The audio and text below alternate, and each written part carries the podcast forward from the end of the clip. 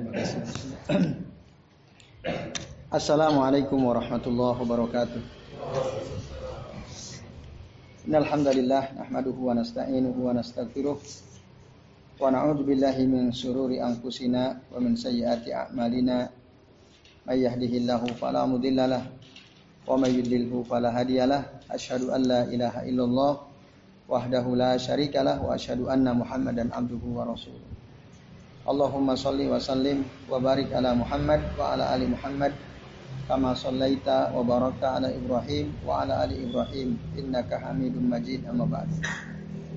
Bapak-bapak dan ikhwas sekalian, azan ya Allah wa iyyakum ajmain. Alhamdulillah pada malam hari ini atas izin Allah kita bisa berjumpa kembali untuk melanjutkan ngaji kitab Tazkiyatun Nufus ya yang disusun oleh Syekh Dr. Ahmad Farid Hafidhullah Ta'ala Adapun tema yang akan kita bahas pada malam ini adalah tentang racun hati. Bapak-bapak dan ikhwas kalian bisa buka di halaman 33 ya, Sumumul Qalbi. Sumumul Qalbi ya, al-arba'ah. Ada empat racun hati ya, empat perkara yang bisa meracuni hati kita racun itu biasanya merusak. Merusak, membuat seseorang sakit atau bahkan bisa mati orang keracunan kan. Nah, maka pun begitu dengan hati, hati kalau kena racun itu bisa sakit bahkan bisa mati. Nah, apa sajakah yang dimaksud empat racun hati ini? Qala al-mu'allif rahimahullah berkata saya Ahmad Farid, semoga Allah merahmati beliau. I'lam annal ma'asi kullu hasumumul lil qalbi. Ketahuilah sesungguhnya seluruh perbuatan maksiat itu adalah racun bagi hati. Seluruh perbuatan maksiat, apa pun itu, itu menjadi racun bagi hati. Menjadi sebab hati sakit atau bahkan binasa. Ya, gitu. Dan ya, merusak hati.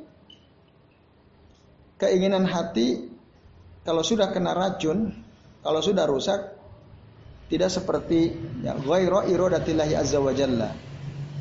Tidak sesuai dengan apa yang diinginkan oleh Allah azza wa jalla. Bahkan bisa menjadi sakitnya semakin parah kalau hati seseorang terkena racun. Seorang ulama dari kalangan tabi'in Ibnu Al-Mubarak mengatakan ra'aitu dzunuba tumitul qalba au tumitu al-qulub. Aku melihat dosa-dosa itu bisa mematikan hati. Wa qad yurisu idmanuha. Dan kebiasaan melakukan dosa itu bisa menjadi penyebab kehinaan. Yurisu azulla idmanuha. Idmanuha itu membiasakan kita berbuat dosa itu bisa mewariskan atau ya, mendatangkan kehinaan buat dia yang melakukan perbuatan dosa itu Watarkud zunub hayatul qalb. Meninggalkan dosa, di situlah kehidupan hati. Hati jadi hidup. Wa khairun li nafsika. Isyanuha. Dan menjauhi dosa itu lebih baik bagimu ya, bagi dirimu. Nah, itu kaul ulama tabi'in yang bernama Ibnu Al-Mubarak. Jadi dosa itu tinggalkan. Jangan lakukan. Kalau kita sering melakukan dosa itu bisa membuat kita menjadi hina, sementara kalau kita meninggalkan dosa maka hati kita akan hidup ya. Dan itu tentu lebih baik buat kita. Itu kata Ibnu Al-Mubarak.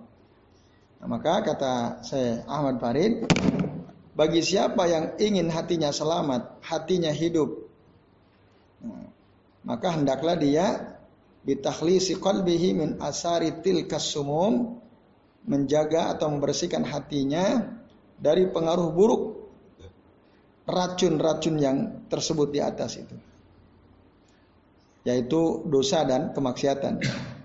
Lalu kemudian dia jaga jangan sampai ya, racun-racun itu mengotori bahkan bertambah ya, datang racun baru itu harus dijaga hati maka kalau ada seseorang misalnya terkena salah satu dari racun itu karena kekeliruan dia, sari ila mahwi asari habit taubah wal istighfar. Maka segeralah dia berusaha untuk menghapuskan pengaruh buruk racun tersebut dengan cara apa? Bitaubati wal istighfar ya. Dengan segera bertaubat kepada Allah Ta'ala dan istighfar. Wal hasanat dan segera melakukan kebaikan al-mahyah yang bisa menghilangkan kebu keburukan tadi, yang bisa menghilangkan racun tadi. Makanya Rasulullah senang beristighfar, senang bertaubat. Dalam hadis yang sahih Rasul mengatakan, "Inni la atubu ilallah wa astaghfiru ilaihi fil yaumi mi'ata fil yaumi wal lailati mi'ata marrah." Sungguh aku senantiasa bertaubat dan beristighfar kepada Allah dalam sehari semalam seratus kali. Dalam riwayat yang lain sab'ina marrah 70 kali. Tapi itu bukan pembatasan. Tapi maksudnya Rasul sering. Ya minimal 70 sampai 100 kali istighfar dan taubat kepada Allah Ta'ala. Bagaimana sigohnya? Kalimat yang dimaksud itu di antaranya misalnya Rabbi firli wa tub alayya innaka antat tawwabur rahim. Nah, itu itu Rasul sering. Nah, kalau kata Aisyah Rasul zikir Rabbi fili wa tub alayya innaka antat tawwabur rahim itu setiap selesai sholat duha. Rabbi fili wa tub alayya ya Allah ampunilah aku bukakanlah pintu taubat untukku innaka antat tawwabur rahim sesungguhnya engkau maha penerima taubat dan maha penyayang. Maka zikir itu bisa kita lakukan ya. Rabbi fili wa tub alayya innaka antat tawwabur rahim atau subhanakallahumma wa bihamdika Allahumma gfirli juga boleh ya. Subhanakallahumma wa bihamdika nah, maha suci engkau ya Allah segala puji bagimu Allahumma gfirli ampunilah aku. Nah, ini juga zikir yang sering dibaca oleh Rasulullah di akhir hayatnya setelah turun surah An-Nasr ya. Zikirnya selalu itu. Bahkan dalam ruku dan sujudnya beliau selalu berzikir dengan subhanakallahumma wa bihamdika Allahumma gfirli. Nah, dua sigo ini bisa kita rutinkan. Nah, agar apa? Tadi hati kita selalu bersih dari racun-racun itu. Nah, kemudian selain istighfar banyak beramal soleh, zikir, ya baca Al-Quran, tilawah Quran, sholat sunnah, sholat jamaah dan seterusnya. Nah, apa? Sodako, mungkin berbuat baik membantu orang lain itu al hasanat karena kata Nabi apa? Wa'at bi sayyi'atal hasanata tamhuha kama qala Nabi ya sallallahu alaihi wasallam. Ikutilah ya, keburukan itu dengan kebaikan. Karena kebaikan itu bisa menghapuskan kebu keburukan. Maka saat antum kita ini berbuat buruk, ikuti dengan kebaikan. Ya banyak pilihan kebaikan.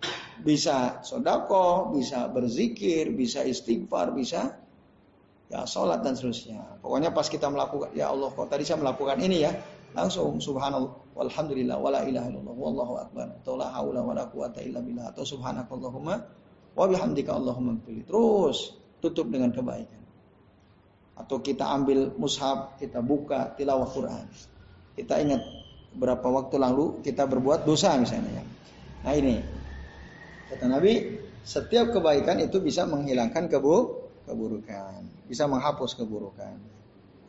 Nah, kemudian apa yang dimaksud empat racun hati itu?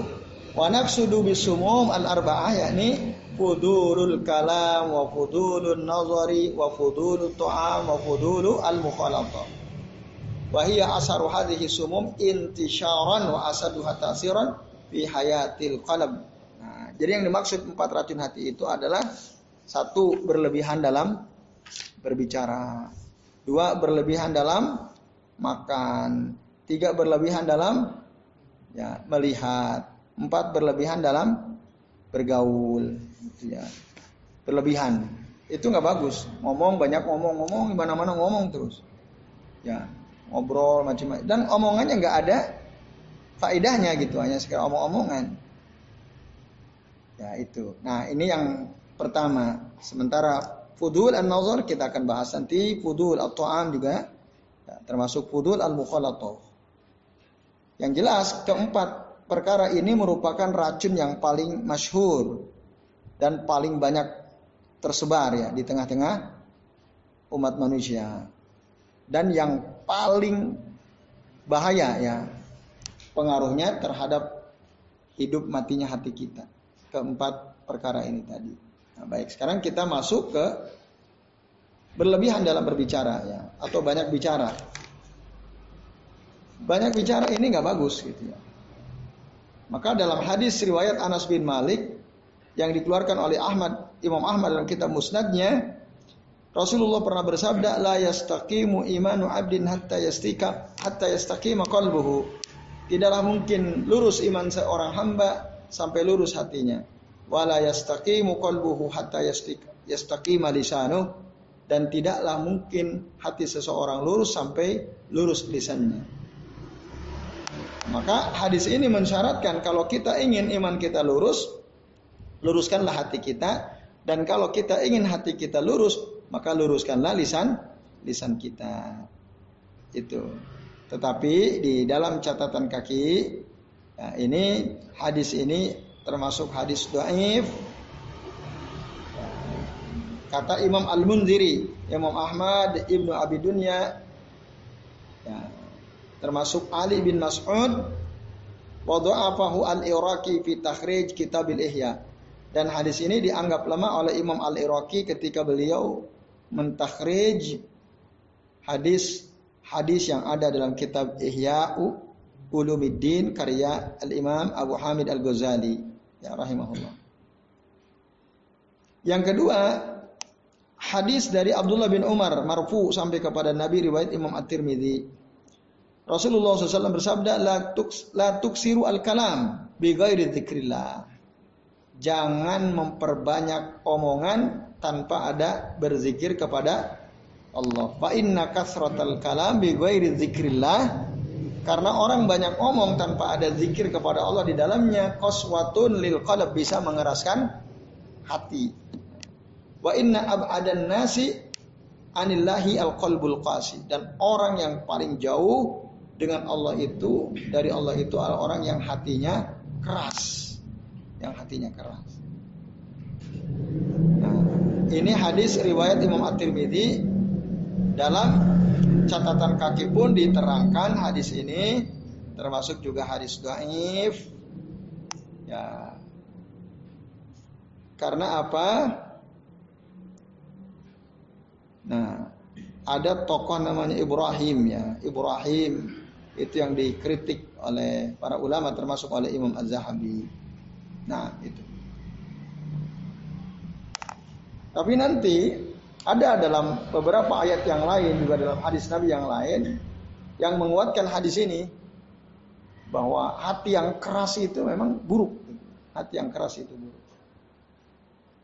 Nah, kalau dalam hadis ini diterangkan suatu perbuatan yang bisa memperkeras hati itu apa? Banyak omong, banyak omong. Itu. Baik, itu hadis yang kedua.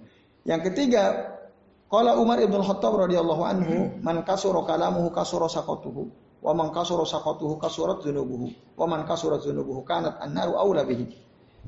Barang siapa yang banyak omongnya, banyaklah dia banyak jatuhnya. Banyak kekeliruannya. Dan barang siapa yang banyak kelirunya, banyak dosanya. Dan barang siapa yang banyak dosanya, maka neraka lebih pantas buat dia.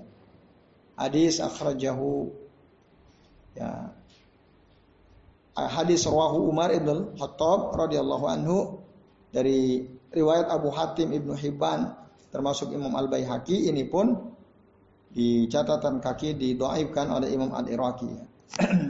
Bisa nadin doaib kama qala Al Iraqi.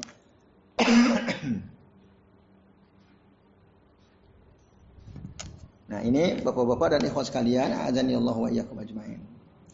Nah, Sementara dalam hadis Muad bin Jabal radhiyallahu anhu, Rasulullah pernah berpesan kepada Muad. Apa kata Nabi? Ala ukhbiruka bimalaki dzalika kulli. Mau enggak aku kasih tahu engkau wahai Muad? Ya, kunci itu semua ya.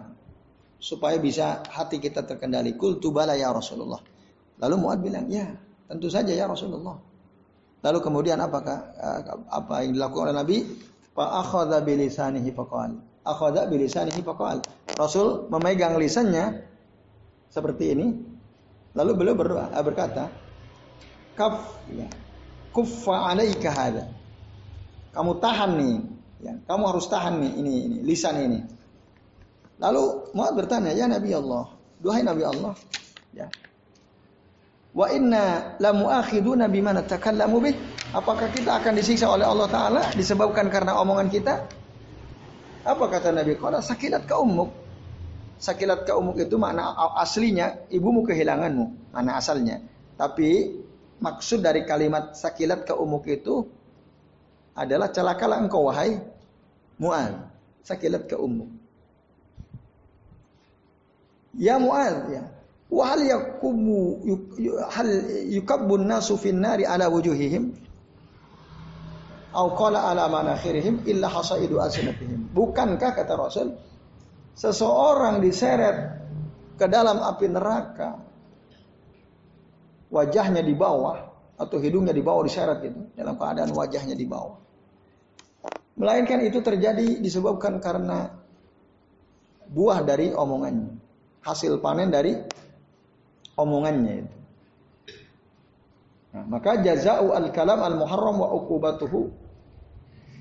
Yang dimaksud ya hasaidu al-alsina itu buah dari omongan atau perkataan adalah balasan untuk perkataan dia yang haram, azab yang akan dia terima karena apa?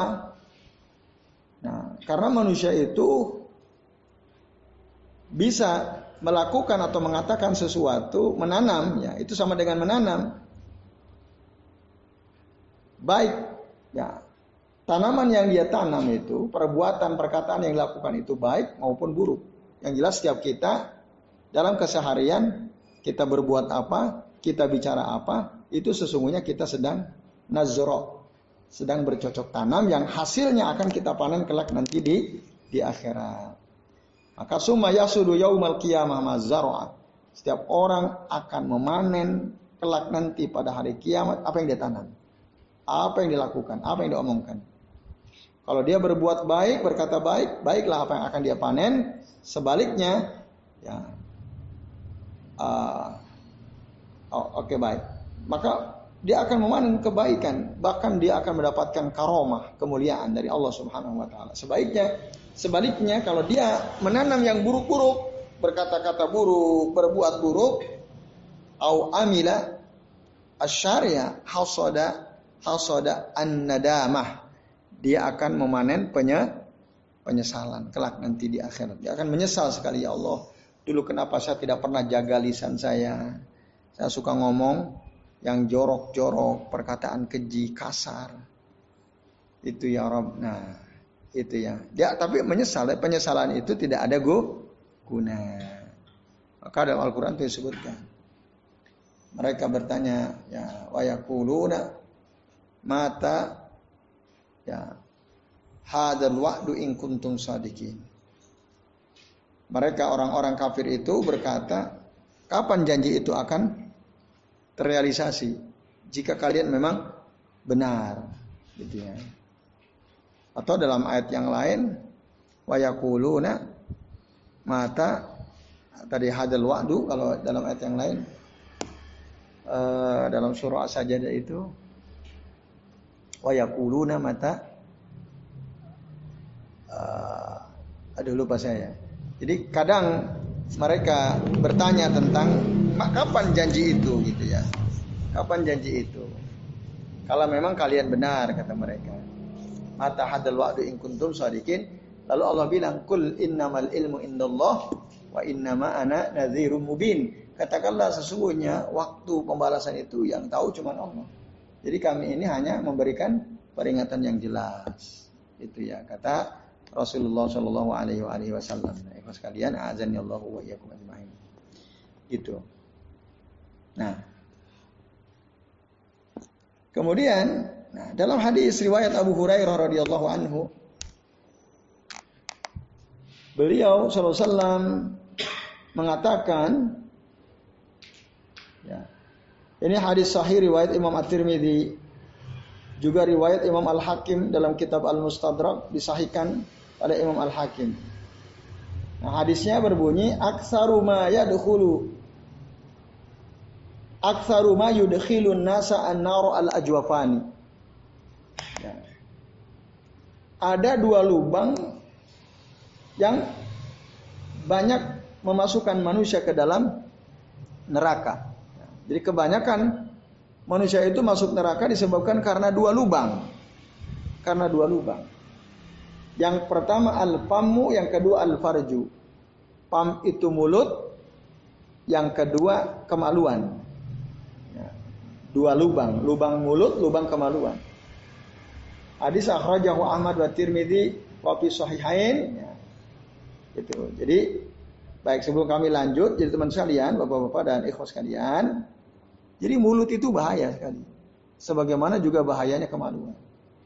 Banyak orang masuk neraka disiksa oleh Allah Ta'ala sebab karena dia tidak bisa menjaga mulutnya. Dia tidak bisa menjaga kemalu kemaluannya. Itu dua lubang itu sangat berbahaya harus betul-betul dijaga. Apalagi mulutnya. Lisan tak bertulang. Gampang sekali kadang-kadang kita ngomong yang jelek-jelek ya. Atau mencela orang, menghina orang, mencaci maki orang khususnya itu juga termasuk keburukan la'an ya suka melaknat orang oh, itu di antaranya nah dalam hadis Sahih Bukhari ada hadis dari Abu Hurairah dia berkata inna rajula la yatakallamu bil kalimah ma yatabayyanu fiha Sesungguhnya ada orang yang dia berbicara tentang berbicara tentang eh, dengan suatu kata gitu. Nah, fiha yazilu biha finnar. Ab'adu ma bayna al-masyriqi wal maghribi.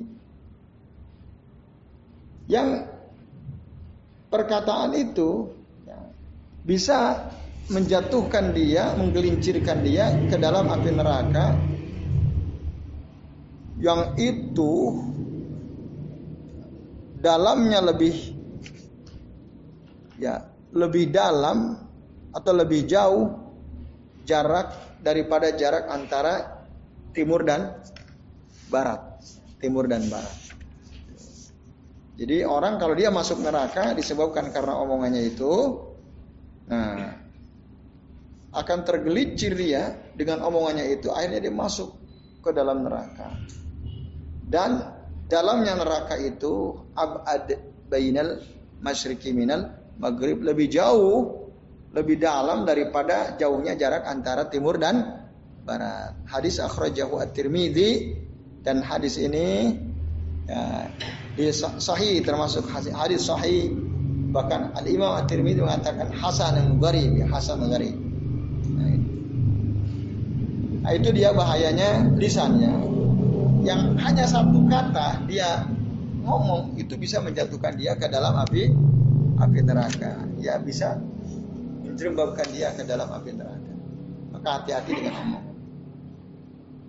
Nah, begitu juga dalam hadis riwayat Imam At-Tirmidzi yang lain Rasul pernah mengatakan inna rajula la yatakallamu bil kalimah la yara biha ba'san yahwi biha sab'ina kharifan finnar. Bahwa ada orang Ya, dia bicara dengan satu kata. Dia anggap omongannya itu nggak ada masalah. Ini boleh-boleh saja. Menurut dia labaksa, ya, labaksa biha.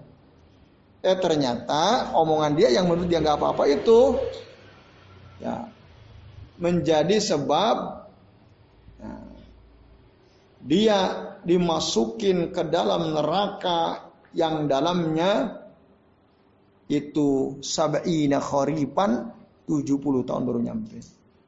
Itu gara-gara apa? Omong. Dia anggap nggak masalah ini. Padahal ternyata omongannya itu jelek. Nah karenanya akhirnya dia masukkan ke neraka. Neraka itu dalamnya masih roh sab'ina kharifan. Sedalam perjalanan 70 ta tahun. Dalam hadis riwayat Muslim Abu Hurairah pernah mengatakan, "Kunna ya ma'an Nabi sallallahu alaihi wasallam zata yaumi." Kami pernah bersama-sama dengan Nabi Yesus dalam suatu suatu hari. Idsami awajbah. Kira tiba-tiba Rasul mendengar ada suara keras, buas. Dan sahabat dengar juga. Keras sekali. Kata Nabi Atadruna mahada. Tahu nggak kali ini suara apa? Kalau Allah wa Rasulullah alam. Para bilang ya Rasul. Allah dan Rasulnya lebih tahu. Itu suara apa? Nah kata Rasul. Innaha au innahu hajarun. Yurma bihi mundu sab'ina kharifan wal an yaqa'u fi asfaliha. Ini ada tadi yang kalian dengar itu suara batu yang dilempar sejak 70 tahun yang lalu. Tadi itu suaranya baru nyampe. Baru nyampe ke dasar neraka. Nah, maka orang yang ya, berdasarkan hadis Tirmidzi ini tidak mengendalikan omongannya bahkan omongan buruk menurut dia nggak ada masalah justru itu bisa menjatuhkan dia ke dalam neraka yang dalamnya adalah berapa? 70 ta tahun ditempuh dalam perjalanan 70 tahun. Ada yang bisa ngukur nggak kira-kira? Berapa kilometer itu ya? Artinya dalam banget itu ya. Dalam banget. Bahkan dia itu nggak pernah penuh-penuh. Dalam surah Al-Qaf ayat 30. Allah Ta'ala berfirman apa kata Allah? Yauma naqulu li jahannam halim talati. Pada hari di mana kami bertanya kepada neraka jahanam, "Eh, kamu udah penuh belum?" Watakul, apa kata neraka jahanam? Watakul hal mim mazid. Dia malah bilang, "Ya Allah, masih ada tambahan enggak?" Minta dia tambahan. Oh, ngeri itu neraka jahanam. Nah, omongan ya, kalau kita nggak bisa kendalikan itu bisa menjatuhkan kita ke neraka jahanam yang tadi dalamnya kita butuh waktu dalam perjalanan 70 ribu tahun. Itu Nauzubillahimindzalik. Kita berlindung kepada Allah dari hamba-hamba yang dilemparkan ke dalam neraka tersebut. Oleh karenanya, jaga lisan kita, jangan sembarangan bicara, ya, jangan asal mengumpat, asal mencaci maki, mencela khusus jangan. Ya, kita harus tahan. Maka orang mukmin yang betul-betul imannya, omongannya itu insya Allah terkendali. Termasuk kalau ya, dalam bahasa kita sekarang jempol ya. Karena jempol mewakili mulut gitu ya. Karena dia nggak bisa ngomong langsung pakai jempol ngomongnya gitu ya. Lalu nah, muncul dalam bentuk tulisan. Ada nggak orang yang suka ngumpat, suka mencaci maki? Ada? Ada. Bahkan Allah bilang, "Wailul likulli humazatil lumaza." Celakalah bagi setiap orang yang suka mengumpat, suka mencaci maki. Ya, suka mengumpat dengan lisannya, mencaci maki dengan kerlipan matanya, dengan isyarat tangannya. Itu ya. Nah ini maka hati-hati ya ikhwas kalian. Kita berusaha untuk mengendalikan omongan. Karena kalau enggak, ya tahu-tahu menyesal nanti pas kita dibangkitkan di hari akhir. Lalu Uqbah bin Amir bertanya kepada Rasul, Ya Rasulullah, man najat? Dua Rasul bagaimana supaya bisa selamat dari itu semua? Kal, apa kata Nabi? Amsik alaika lisanak engkau kendalikan lisanmu, kau tahan lisanmu, waliyasa akabaituk wabaki ala khati'atik. Ya. Lalu lapangkan rumahmu, menangislah engkau dari kesalahan ya atau dosa-dosamu, nangis. Hadis rawahu Al-Bukhari wa Muslim. Nah, itu pesan Nabi dalam hadis sahih kepada Uqbah bin Amir jadi yang pertama disebut oleh Nabi amsik alaika lisanak tahan itu lisanmu. Tahan itu. Ini menunjukkan bahwa memang banyak ngomong itu sangat berbahaya. Baik. Sementara dalam hadis lain Nah, aduh kasihan. Innalillahi wa inna ilaihi rajiun tuh ya. Ah, apa sih itu? Kuat berarti dia. Nah, baik. Bapak-bapak dan ikhwas sekalian dalam hadis yang lain disebutkan kata Rasul man yatakaffara li ma baina lihiyaihi wa fakhidaihi atakaffaru lahu al jannah. Barang siapa yang bisa menjamin untukku apa yang ada antara dua dua jenggot ya, maksudnya jenggot dan kumis. Apa antara jenggot dan kumis itu? Mulut ya, wa fi wa fakhidaihi dan menja menjamin menjaga apa yang ada di antara dua paha maksudnya apa kemaluan atakaffaru lahu al jannah maka aku akan jamin untuknya sor surga jadi surga itu bisa didapatkan dengan cara menjaga mulut, menjaga kema kemaluan. Ini artinya mulut itu sangat berbahaya kalau tidak dikendalikan. Sebaiknya sebaliknya kalau dikendalikan justru akan menyebabkan kita masuk surga. Nah, ini Bapak-bapak dan ikhwan sekalian, adzani Allah wa ajmain. Maka tidak heran jika dalam hadis yang masyhur Rasulullah bersabda dan saya kira ini hadis yang sangat masyhur. Apa kata Nabi? Mangkana yu'minu billahi wal yaumil akhiri yakul khairan au au liyasmud. Ya. Itu ya hadis Nabi yang masyhur. Sering dengar ini kan? Mengkana yu'minu billahi wal yaumil akhiri falyakul khairan au liyasmud. Gimana coba hadisnya? Coba ulangi. Man kana yu'minu billahi wal yaumil akhir falyakul khairan au liyasmut. Hafal hadisnya? Ada yang hafal? Tanpa baca bisa nggak? Hafal nggak?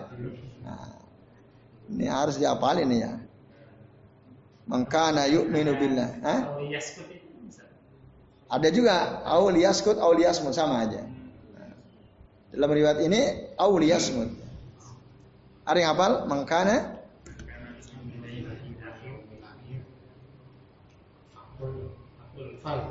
Bal yakul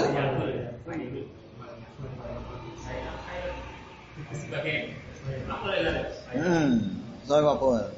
Bal yakul khaira au liyasmut. Nah.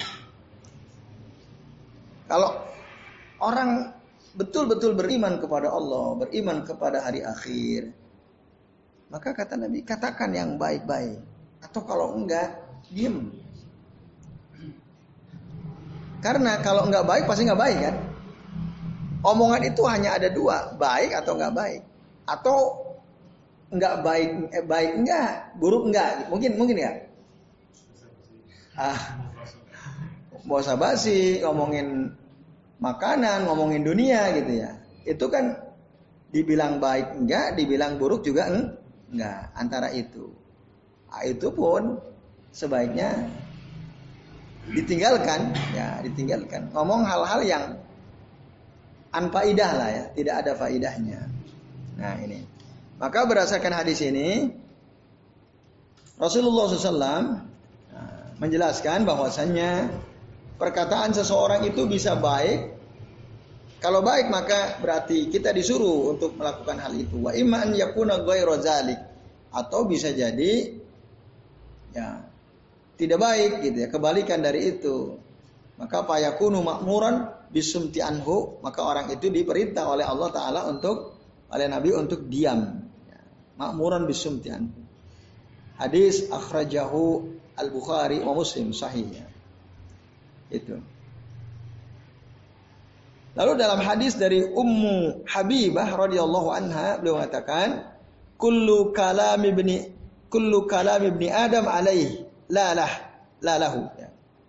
Setiap perkataan manusia itu menjadi ancaman bagi dirinya sendiri. Setiap perkataan kita itu jadi ancaman bagi dirinya sen sendiri. Illa al-amru bil ma'ruf wan nahyu 'anil munkar. Ya, wa dzikrullah azza wa jalla. Kecuali omongan yang isinya adalah amar ma'ruf atau nahi munkar dan zikir kepada Allah azza wa jalla azza wa jalla. Nah, itu itu yang tidak jadi ancaman bahkan itu justru jadi tabungan ya buat kita kelak nanti di akhirat.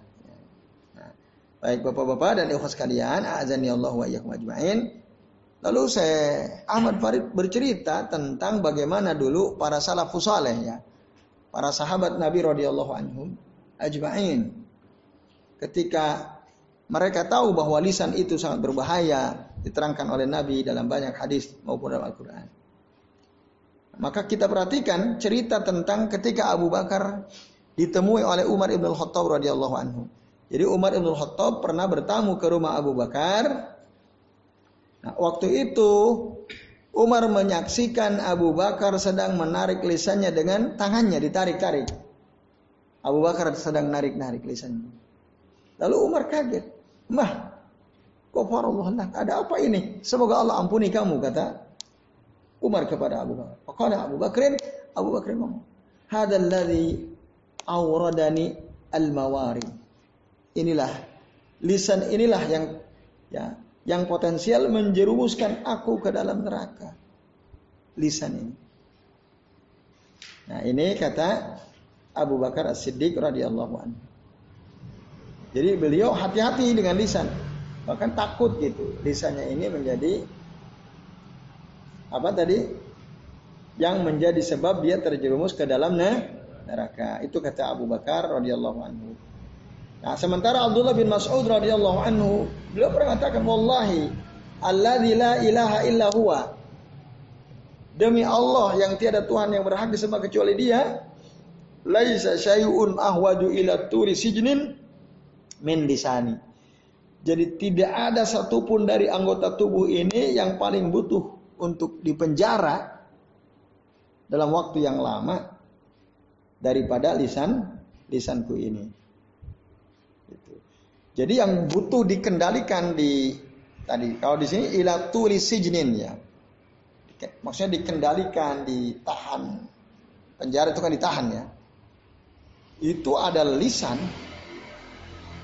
Lisan min lisani. Tidak ada yang sangat diperlukan untuk dipenjara kecuali lisanku ini. Kata siapa ini? Abdullah bin Mas'ud. Bahkan beliau pernah kata, mengatakan, ya lisan, hei lisan, kata Abdullah bin Mas'ud. Kul khairan, katakanlah yang baik-baik. Kul khairan.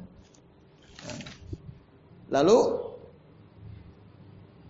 tagenam kalau engkau berkata baik kau akan beruntung. Waskut an taslam Diamlah kamu dari ngomong yang buruk maka engkau akan sah, selamat. Min qabli an tandama sebelum kamu menyesal. Udah kalau enggak diam silakan ngomong tapi omonglah yang bermanfaat. Jangan asal ngomong, jangan asal sharing itu ya. Itu ya sama aja. Nge-share itu. Kalau hoax kan gak dikonfirmasi dulu, itu bisa menjadi sebab masuk neraka. Apalagi ya, saya kira kita semua merasakan hal yang sama aja, bapak-bapak dan ibu sekalian. Kadang-kadang ingin sekali rasanya nge-share sesuatu yang padahal kita sendiri belum tahu kebenarannya gitu ya. Karena cocok dengan kita gitu ya. Nah karena ini anti rejim misalnya. Misalnya, kebetulan kita ada pada kelompok oposisi gitu ya. Terus ada berita tentang keburukan Ya, para pejabat, wah ini pas nih, ah cocok nih share, padahal nggak benar padahal. Nah, ini bahaya itu ya. Nah itu maka diam saja, kendalikan keburukan maka kamu selamat ya. Taslam min qabli an tandam sebulan kali menyesal kata Nabi SAW. Eh kata Abdullah bin Mas'ud radhiyallahu anhu. Nah kemudian berikutnya dari Abu Hurairah, sahabat Abu Hurairah, beliau mengatakan termasuk Abdullah bin Abbas radhiyallahu anhu. Qal mereka berdua mengatakan balagani annal insana arahu. Qal laisa ala syai'in min jasadihi asyaddu hanaqan aw ghaizan yaumal qiyamati minhu ala lisanihi illa man qala bihi khairan aw aw umli bihi khairan. Ya, kata Abu Hurairah dan Abdullah bin Abbas radhiyallahu anhu sesungguhnya telah sampai kepadaku ada berita bahwasannya ya, tidak ada satu anggota tubuh dalam jasad seseorang itu yang paling dimurkai kelak nanti pada hari kiamat daripada li, lisannya. Itu ngeri kan? Jadi yang paling keras yang paling dimurkai oleh Allah Ta'ala hari kiamat itu adalah lisan. Illa mengkala bihi khairan kecuali orang mengatakan dengan lisannya kebaikan au umli lahu au umli bihi khairan atau diisi dengan keba kebaikan. Nah, itu lain. Kalau ngomong buruk tercela suka tadi ya, mengadu domba gibah mencela mencaci maki khususnya oh, itu bahaya sekali ya Kemudian kata Hasan Al Basri apa? Ma'akila dinahu malam yahfal lisanahu. Orang yang tidak menjaga lisannya, dia tidak akan memahami agamanya. Ya, nah ini penting ya. Ma'akila dinah malam yahfal lisanah. Orang yang nggak menjaga lisannya, dia dia akan paham urusan agamanya. Maka menjaga lisan itu menjadi salah satu faktor yang bisa memahamkan kita, memahamkan kita terhadap ajaran agama kita. Nah, ini kalimatnya pendek tapi dalam maknanya itu ya. Jadi Rasul mengatakan apa? Hasan Al Basri mengatakan ma'akila man lam yahfad lisan lisanahu. Ma'akila dinahu man, la, ya, man lam yahfad lisanahu. Nah, bencana lisan yang paling sedikit bahayanya adalah kata Ahmad Farid ya, al kalam fi malayani perkataan yang tidak ada apa? Manfaat. Manfaat. Ini bencana lisan paling kecil. Ngomong sesuatu yang ada manfaatnya mungkin nggak itu terjadi pada diri kita? Mungkin ya.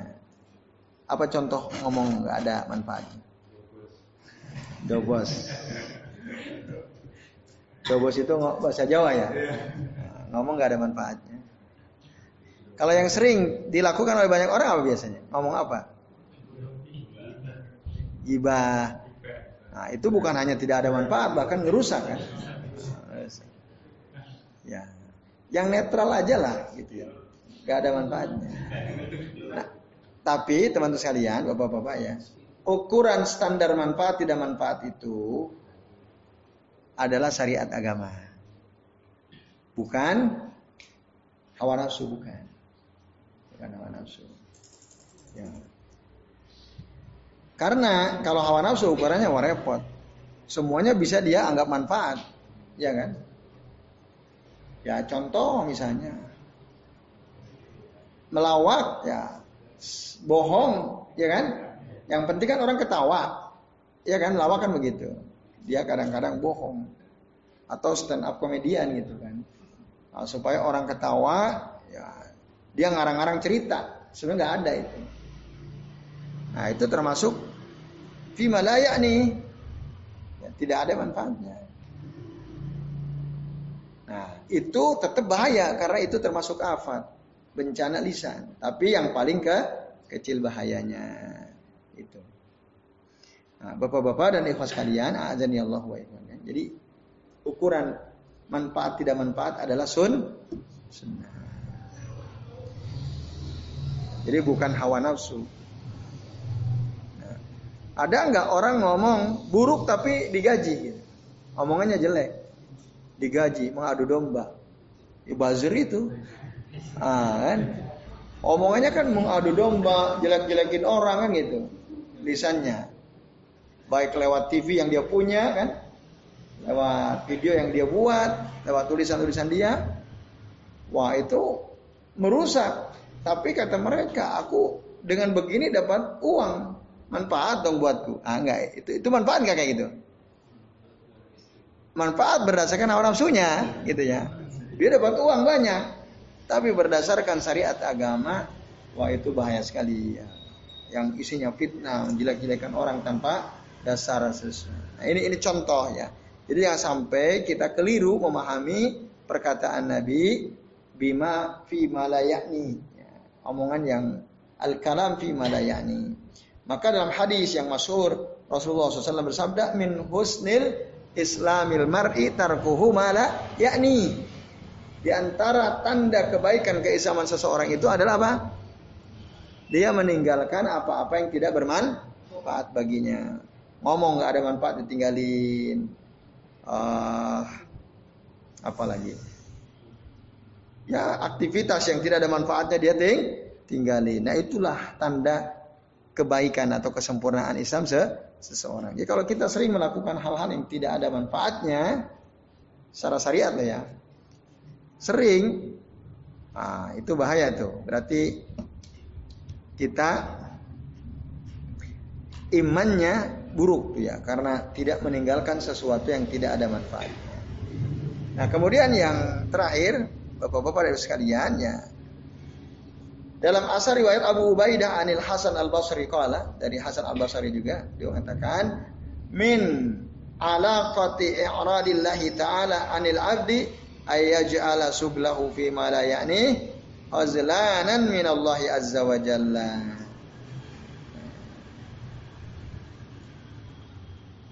Ini kalau di riwayat yang lain ya min alamati i'radillah ya. Kalau di sini ilaqah. Nah, terjemahnya pun beda ya kalau min alamah. Di antara tanda berpalingnya Allah taala dari seorang hamba. Allah berpaling tidak memperhatikan seorang hamba. Tandanya apa?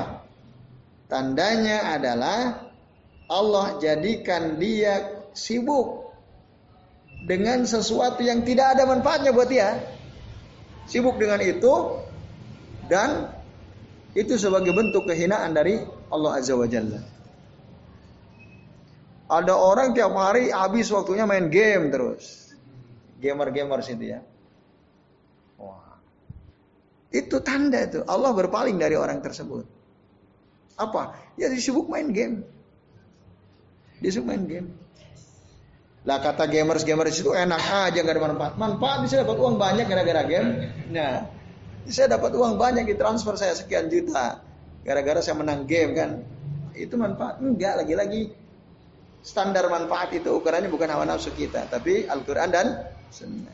Kalau menurut sunnah main game ada manfaatnya enggak? Ya enggak ada jelas. Enggak ada. Nah, jadi min alamah. Jadi di situ di terjemahan ya. Kalau di kitab aslinya disebut min alaqah. Tapi dalam ayat yang lain itu min alamati i'radillahi taala anil abdi. Jadi tanda Allah taala itu berpaling dari seorang hamba. Tandanya apa? Ayaj'ala suglahu fi ma la ya'ni uzlanan min Allah azza wa jalla. Jadi Allah jadikan kesibukan dia, kesibukan si hamba itu dengan sesuatu yang tidak ada man, manfaatnya. Nauzubillahi min ya. Dan itu adalah kehinaan dari Allah taala. Maka teman-teman sekalian, perhatikan aktivitas kita, perhatikan obrolan kita. Ini ada manfaatnya enggak? Kalau kita sibuk dengan obrolan yang tidak ada manfaatnya, yaitu tanda Allah berpaling dari kita dan kita dihinakan oleh Allah Subhanahu wa taala. Baik. Sementara Sahal Beliau mengatakan man takallama fi ma la ya'ni hurima. Barang siapa yang berbicara sesuatu yang tidak ada manfaat untuk dirinya, maka dia akan terhalang dari keju kejujuran. Jadi orang yang sering bohong itu nah, itu tanda bahwa dia banyak bicara yang tidak ada man, manfaatnya. Karena kata Sahal tadi man takallama fi ma la sidq. Baik, itu yang sekalian dan penutup dari bab ini wa hadza kama zakarna akhafu af akhafu afatil lisani darar. Itu juga bukan afak ya, afat. Nah, ini dia sebagaimana telah kami sebutkan seringan-ringan bencana lisan bahayanya ya. Oleh karenanya ya tadi ngomong yang ngomong yang nggak ada makna itu seringan-ringan bahaya. Seringan-ringan bahaya bagi li bisa. Nah, oleh karenanya jauhilah oleh kamu gibah. Namimah. Gibah itu membicarakan keburukan orang lain, meskipun keburukan itu ada pada orang tersebut. Tapi dia kan nggak suka zikruka akhaka fima yakrah kata Rasul. Engkau mah nyebut-nyebut saudaramu dengan sesuatu yang dia nggak suka. Maka itu lagi bah. Itu lagi bah. Baik. Kemudian Bapak-bapak dari mas sekalian, perkataan yang batil, perkataan yang keji itu juga penyakit itu juga bisa membahayakan li, lisan. Di antaranya juga apa? Kalam zi al wajhain. Perkataan dua apa? Dua muka gitu. Ya. Nah ini Zil wajah itu apa ya? Apa namanya? Hah? Bukan, bukan. Jadi dia ngomong kesimpulan si A, eh A, kamu itu dicaci maki terus loh sama si B. Dijelek-jelekin terus. Hah?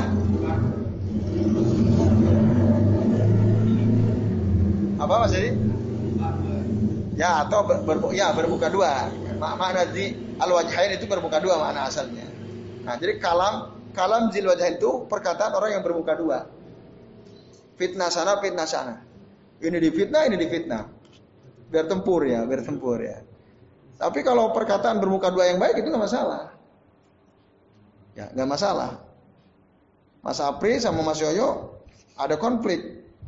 Terus Mas Madiono bilang ke Mas Apri, Mas Apri, aku barusan ketemu Mas Yoyo. Kata kata Mas Yoyo salam buat jenengan itu. Nah, benar Mas Yoyo nggak ngomong itu kan.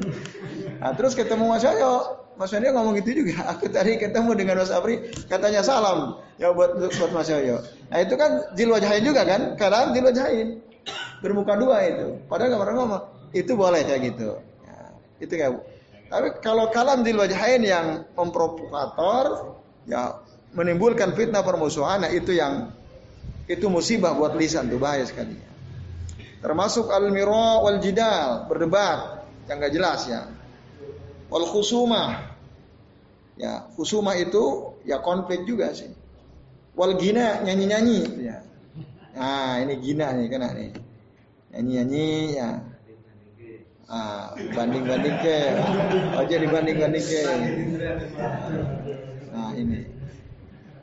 Ya, wal kadhib, bohong, wal madah. Madah itu apa? Menyanjung-nyanjung, memuji-muji orang secara berlebihan. Itu juga afatul lisan tuh. Nyanjung-nyanjung orang, mengapa? Mau ya menyanjung-nyanjung orang, menjilat ya, penjilat tuh. Banyak nggak penjilat sekarang ini? Banyak banget. Sampai ada orang bilang ilmunya si pula lebih tinggi daripada ilmu saya. Ada ya kalau ngomong gitu ya. Sampai orang bingung, ilmu apa itu? Nah itu bahasa penjilat ya. Nah itu namanya al-madah. Madah memuji tapi dalam rangka untuk menjilat itu juga afatul lisan. Termasuk mengolok-olok as-sukhriyah, wal istihza, menghina orang. Termasuk ya wal khata fi fahwil kalam, keliru dalam berbicara itu juga termasuk termasuk keburukan itu. Ya. Bahaya untuk lisan. Wa ghaira zalika minal afatil lati tusibu lisanal abdi fatufsidu alaihi qalbahu. Dan selain itu dari bencana-bencana yang menimpa lisan seorang hamba dan merusak dia atau merusak hatinya. Dan akhirnya menghilangkan kebahagiaannya, kenikmatannya di dunia dan termasuk keberhasilannya, kebahagiaannya di akhirat. Wallahul musta'an. Hanya Allah lah tempat kita mohon pertolongan. Nah, inilah dia Bapak-bapak dan ikhwas sekalian, pembahasan yang kita bisa bahas pada kesempatan malam hari ini. Intinya hati-hati dengan lisan kita ya. Kalau kita ingin selamat dunia akhirat betul-betul dijaga ya. Walaupun kadang-kadang susah karena lisan tak bertulang itu. Ya kan. Tahu-tahu udah ngomong jelek. Itu wallahu a'lam. Baik, saya kira ini dulu sementara. Adakah yang mau bertanya ibu sekalian sebelum diakhiri? Ya, silakan. Dalam hadis tadi disebutkan bahwa sesungguhnya ada seseorang yang mengucapkan kalimat yang dianggap biasa, tetapi katanya ia terjun ke neraka sejauh 70 tahun. Hmm. Kalimat yang ia anggap biasa itu seperti apa?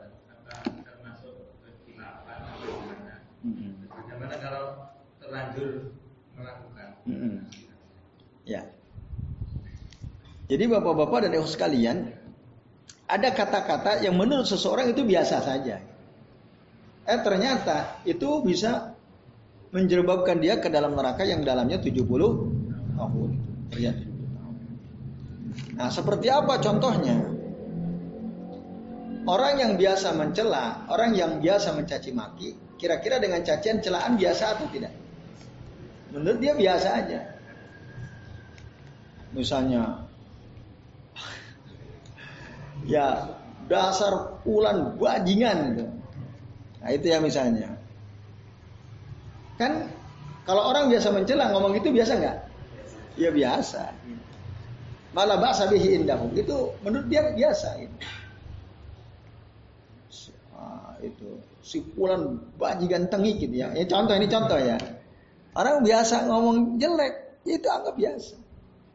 Padahal omongan kayak gitu itu bisa memasukkan dia ke dalam neraka yang tadi oh, dalamnya 70 tahun perjalanan ya. Masih ratus sab'ina qarima. Itu contohnya kalau kita. Itu omongan biasa. Menurut orang yang terbiasa ngomong jelek. Kalau orang yang menjaga lisannya dengan baik, dia kan kerasa mana omongan yang jelek, yang nggak baik mana. Kerasa nggak kira-kira? Orang yang biasa jaga lisan pasti terasa. Nah maka pergaulan bahaya juga tuh. Kalau kita sering mendengar cacian, makian, celaan, biasa. Nanti di lisan tadi telinga kita biasa. Mohon maaf ya. Ya, ada seorang anak. Dia itu kalau pulang ke adanya bilang, maaf, maaf ini contoh aja ya. Ini, ini tapi ini fakta gitu loh. Ada seorang kakak bilang ke adiknya, Yancu. Gitu ya. Ibunya dengar, eh kamu ngomong apa? Ulangi. Jancu gitu. Kamu tahu gak artinya? Orang gitu. Nah kamu dapat dari mana? Konco-konco ngomong kayak ngono kan. Nah itu temen bahaya itu. Menular kan suul khulki yuk dia. Kebiasaan buruk itu cepat sekali menular. Nanti adanya ke adanya ngomong gitu lagi. karena dapat transferan buruk gitu ya. Nah itu. Nanti akhirnya karena dia biasa dengar gitu dari temennya, itu dianggap perkataan biasa kan? Kalau di Jogja itu yang biasa. Kalau di Jawa Timur berat itu sebenarnya. apa apa apa Yang tadi itu. Ah, ya, nah itu. Ah, ah, ya. Itu kalau Jawa Timur kan berat. Itu. Ah, itu. Kalau di sini kan biasa nggak ada artinya. Gitu ya. Iya. Karena nggak paham gitu ya. Iya. Padahal maknanya kasar kan, kasar banget kan? Ah, ya itu, itu. Itu ya intinya lingkungan bahaya itu. Ya itu. Jadi sesuatu yang buruk kalau lingkungan buruk jadi biasa. Jadi biasa. Ya itu, itu yang dimaksud malah malah sabihi yang biasa bagi. Terus kalau udah terlanjur ngomong gitu, karena tadi kan kita berkumpul sama teman-teman yang jelek-jelek itu, kita terlanjur ngomong langsung astagfirullah. Gitu. Allah maghfirli wa tub alayya innaka antat tawwabur rahim. Paling teman-teman antum yang jelek-jelek, ngapain kowe ngomong? Saya ngomong jelek gitu. Langsung istighfar, langsung bertobat kepada Allah Subhanahu wa taala. Jadi itu itu yang bisa kita lakukan kalau kita. Allah a'lam Ya. Masih ada yang lain? Ya, silakan.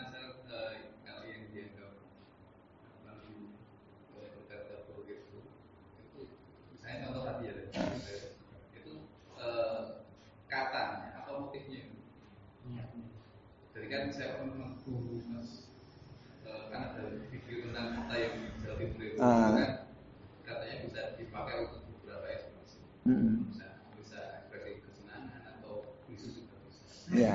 yang di yang sebuah makna eh, kata itu apakah memang Niatnya, motif, atau atau hanya sekedar kata. Ya. Maka ada presiden Jan Cuker kan? Ya ada ya, ada presiden. Itu Raja Timur itu kan, Madura kan? Ah. Nah, maka kembali kepada hukum asal perkataan itu. Walaupun mungkin motifnya bercanda, motifnya hanya kesenangan gitu ya, keakraban. Tapi karena hukum asal perkataan itu jelek, tetap jelek gitu. Walaupun niatnya tidak untuk menghina atau mencaci maki kan.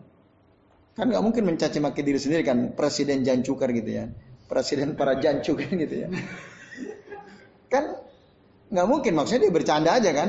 Nah, tapi karena hukum asal perkataan itu jelek kan kata itu munculnya dari buruk kan. Ah, ah, ya. Walaupun motifnya untuk senang-senang, tetap buruk gitu, tetap jelek. Ma- Maka hati-hati memberi nama itu. Mohon maaf di Jogja itu ada namanya pesantren. Nanti ini di ini ya, ya ini ya. Kan apa artinya apa? Nggak ada manfaatnya gitu ya? Iya betul ya. tidak bernilai. Dia dia sedang menilai dirinya bahwa dia tidak bernilai gitu. Itu. Nah, ini ya, teman sekalian, maka ya kalau kita sebagai mukmin yang berusaha ingin menyempurnakan iman kita, gunakanlah istilah-istilah yang baik. Masih banyak kan istilah baik? Masih banyak. Ngapain kita menggunakan istilah yang buruk? Walaupun motif kita ya ini hanya sekedar biar mudah viral kan begitu ya.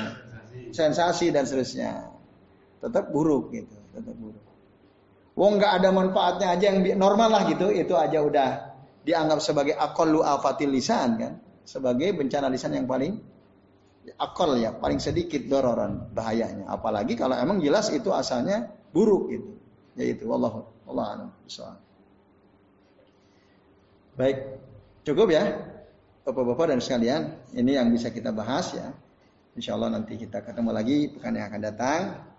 Uh, semoga bermanfaat dan kami terima kasih atas perhatiannya. Mohon maaf bila ada kesalahan.